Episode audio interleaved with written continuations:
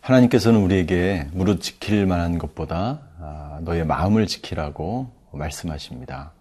마음을 지키는 것이 왜 중요할까요? 우리의 마음은 계속해서 우리가 원치 않는 세상의 정욕과 세상의 가치관과 세계관을 갖도록 세상 속에서 우리는 살아갈 수밖에 없기 때문에 그 세상의 영향을 우리는 받기 때문에 우리의 마음은 계속해서 하나님을 향하려 하는 마음보다 세상적으로 나아가려는 마음도 굉장히 강한 것을 볼 수가 있습니다. 그렇게 되면 문제는 뭐냐면 하나님의 말씀이 들리지 않고 하나님이 행하신 일들이 보이지 않고 하나님의 뜻이 무엇인지를 분별하기 어렵기 때문에 하나님은 우리에게 마음을 지키라고 말씀하고 있습니다. 우리의 마음을 지킬 때 비로소 하나님의 말씀이 들리기 시작하고 하나님 행하시는 일을 볼 수 있게 되는 것이죠. 오늘 하루 어, 저와 여러분의 마음을 지키는 그리하여 하나님의 말씀이 들리고 하나님의 뜻이 무엇인지를 깨닫는 하루가 되시기를 주님의 이름으로 축원합니다.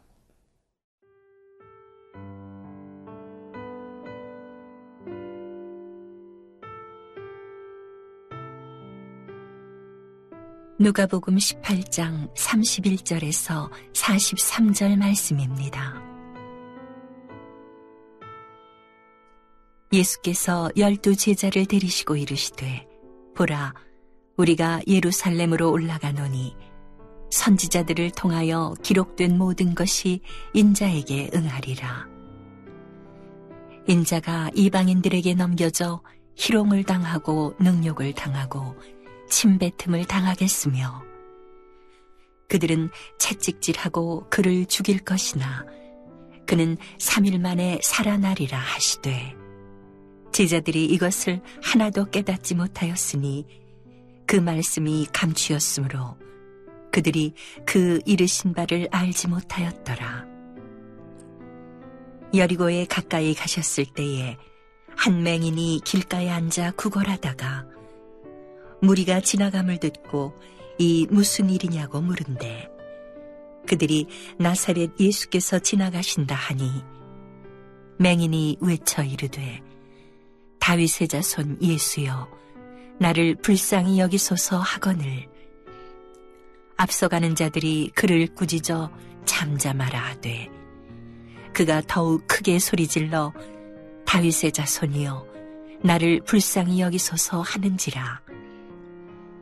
예수께서 머물러 서서 명하여 데려오라 하셨더니 그가 가까이 오매 물어 이르시되 내게 무엇을 하여 주기를 원하느냐 이르되 주여 보기를 원하나이다 예수께서 그에게 이르시되 보라 내 믿음이 너를 구원하였느니라 하심에 곧 보게 되어 하나님께 영광을 돌리며 예수를 따르니 백성이 다 이를 보고 하나님을 찬양하니라.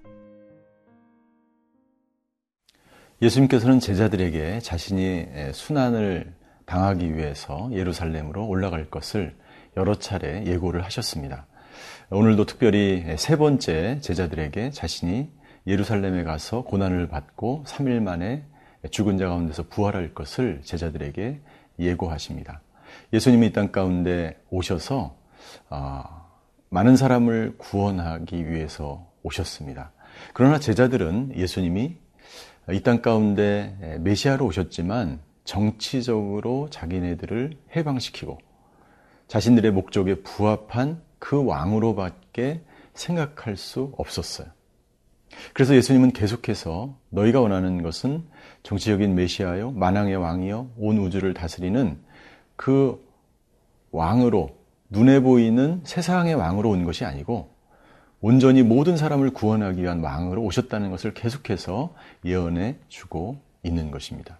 예수님이 예언을 이렇게 예루살렘에서 십자가에 고난당하시고 죽으실 것을 제자들에게 여러 번 말씀하신 이유는 제자들이 가지고 있던 가치관과 생각이 그들 안에 머물러 있었기 때문에 예수님은 그것에서 벗어나서 진정한 메시아 대신 그 예수님을 보기를 원했던 거예요.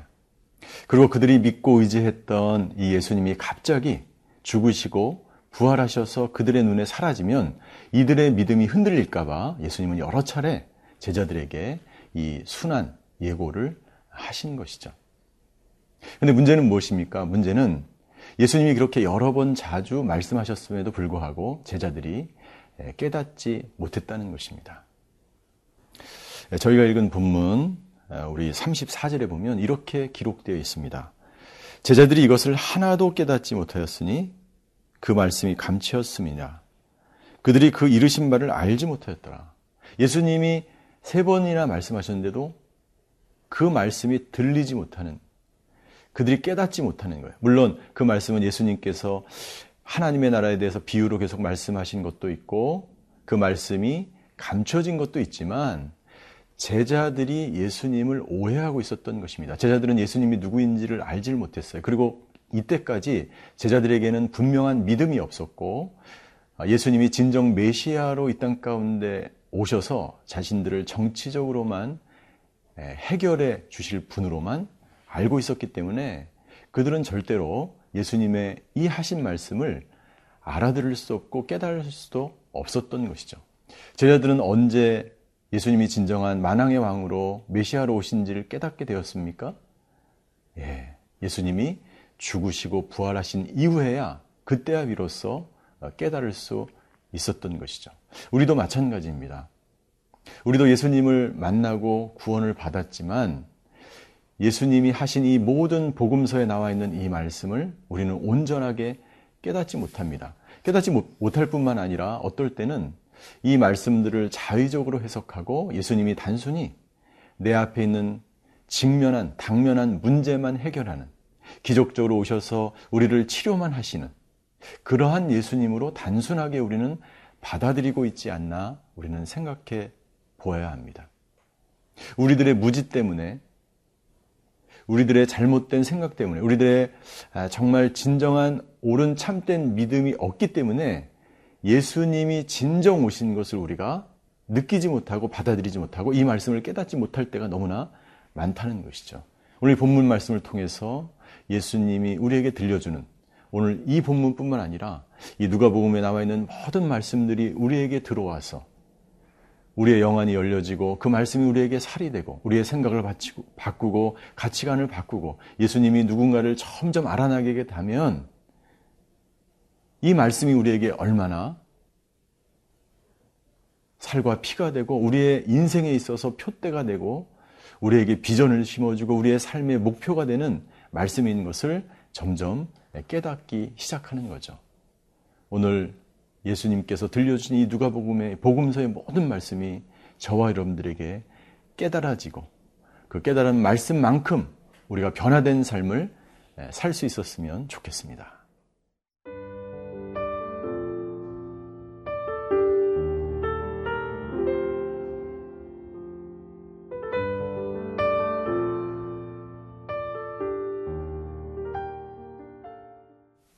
예수님께서 예루살렘으로 들어가시다가 이제 여리고라는 성에 들르게 됩니다. 여리고는 너무나 아름다운 성으로 알려져 있고 어, 또 이 여리고는 상업과 교통의 요충지였기 때문에 많은 사람들이 드나드는 곳이었죠. 예수님은 예루살렘으로 가기 전에 한 맹인을 만납니다. 마가복음에서는 이 맹인이 바디메오라고 어, 증거하고 있습니다. 바디메오가 눈이 먼 상태에서 오랫동안 좌절과 고통 가운데 있을 때에 예수님이 지나간다는 소식을 듣고 이렇게 소리쳐서 외칩니다. 38절에 보니까 다윗의 자손 예수여 나를 불쌍히 여기소서. 다윗의 자손 예수여 나를 불쌍히 여기소서. 이 바디메오의 바디메오의 비명과 같은 이 외침. 주여 나를 불쌍히 여기소서. 이 외침이 바로 아, 간절한 부르짖음이고 예수님을 향한 우리 모두의 고백이 되어야 되는 것입니다. 나는 아무것도 할 수 없고 맹인이고 오랫동안 갇혀 있었고 어, 진리를 볼 수 없었고 내 영안이 떠지지 않고 오랫동안 공허하고 좌절된 마음 가운데 살아왔던 이 죄인 이 한 인간을 주님 불쌍히 여겨 주시옵소서. 이러한 진정 자기가 누구인지를 알고 깨닫는 고백이 바로 바디메오의 고백뿐만 아니라 저와 여러분의 고백이 되어야 하는 것이죠. 바디메오가 이렇게 소리를 치자 많은 사람들이 그를 꾸짖습니다. 잠잠히 하라는 것이죠. 그러나 바디메오는 사람들이 제지하는 것에 당황하지 않고 더 크게 소리 질렀다라고 이야기합니다. 예, 더 크게 소리 질러 나를 불쌍히 여기소서라고 외칠 때에 예수님께서 40절에 이렇게 기록되어 있습니다. 40절 예수께서 머물러 서서 명하여 데려오라 하셨더니 그가 가까이 오매 물었다라고 되어 있어요. 예수님의 발을 멈추게 하는 그 어떤 사람도 없었습니다. 예수님은 많은 무리들과 제자들과 함께 예루살렘으로 가면서 여리고성을 지나갈 때에 그 어느 누구도 예수님의 발걸음을 멈추게 할 수 없었어요. 그러나 이 한 사람의 부르짖음, 나를 불쌍히 여겨 주시옵소서. 나는 죄인입니다. 나는 아무것도 할 수 없습니다. 나는 절망 가운데 빠져 있습니다.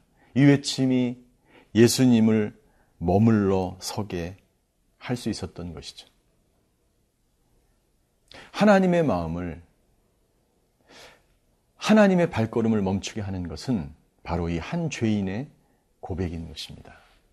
여러분들 우리가 주님께 간절히 부르짖으며 회개하며 나아갈 때 돌이키려고 할 때 예수님은 멈추어 서서 우리의 소리를 들으시고 귀 기울이시고 우리의 신음소리에 귀 기울이시고 그리고 우리의 부르짖음에 응답하시는 예수님을 이 본문을 통해서 우리는 깨달을 수가 있습니다. 그때 예수님께서 이 바디모에게 눈먼 자에게 이렇게 이야기합니다. 내가 무엇 하여 주기를 원하느냐? 네, 내가 무엇 하여 주기를 원하느냐? 우리가 기도하면 예수님은 이렇게 우리에게 응답하시는 거예요. 우리가 듣지 못하고 우리가 깨닫지 못할 뿐이지 예수님은 항상 우리의 기도에 응답하시는 분입니다. 그리고 이렇게 말씀하십니다. 내가 무엇하여 주기를 원하느냐. 그때 이 소경은 이렇게 대답합니다. 주여 보기를 원합니다. 주여 보기를 원합니다. 내가 영안이 띄어지기를 원하고 내가 예수님을 만나기 원하고 메시아 대신 그 예수님을 만나기 원합니다. 이 바디메오에게는요 믿음이 있었습니다. 예수님이 누군지를 알았습니다. 메시아 중에 메시아이며 만왕의 왕이어서 우리 가운데 오셔서 내 눈을 떼줄 뿐만 아니라 내 인생의 모든 근원적인 문제를 해결해 주실 분이라는 것을 이 바디메오는 알았어요. 무엇을 통해서 그것을 알 수가 있습니까? 42절에 예, 보니까 내 믿음이 너를 구원하였다라고 말씀하십니다. 바디메오야, 내 눈이 떠졌다라고 말씀하지 않으세요. 내가 치료를 받았다라고 말씀하지 않으시고 내 눈이 열, 열려졌다라고 말씀하지 않으시고 내 믿음이 너를 구원했다라고 말씀하십니다. 바디메오는 정확한 예수님이 누군지를 알았고 예수님이 나를 구원해 줄 믿음이 있었습니다. 중요한 것은요. 예, 단순히 내가 치료받는 것보다 예수님이 진정 내 인생의 구원자시며 내 인생의 모든 문제를 해결하실 분이라는 믿음을 갖는 것이 중요한 것입니다. 오늘 저와 여러분에게 바디메오 같은 믿음이 있게 되기를 주님 이름으로 축원합니다. 기도하시겠습니다. 하나님 감사합니다. 우리에게 나타나셔서 내가 너에게 무엇을 해주기를 원하느냐라고 말씀하시는 그 예수님. 예수님만 우리 가운데 오시고 내가 진정 예수님이 누구인지를 깨닫는다면 우리에게 진정 참 기쁨과 내 인생의 모든 문제가 해결될 줄 믿습니다. 이 믿음이 오늘 우리 모두에게 있게 하여 주시옵소서. 예수 그리스도 이름으로 기도하였습니다. 아멘.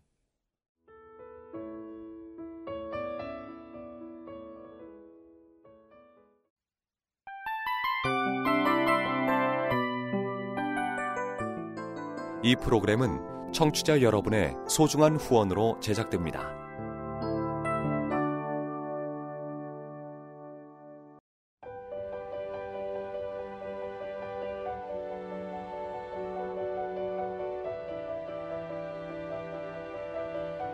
세상에는 수많은 교회들이 있지만 더 깊이 있는 말씀 강해를 찾기 위해 크기로만 교회를 선정하지 않습니다. 보다 좋은 영적 콘텐츠를 더 많이 나누기 위해 방송비를 받지 않습니다. 1년 365일 복음만 전하고 싶어서 우리는 광고를 하지 않습니다. 온누리의 복음을 땅끝까지 CGN TV와 함께 땅끝 성교사가 되주세요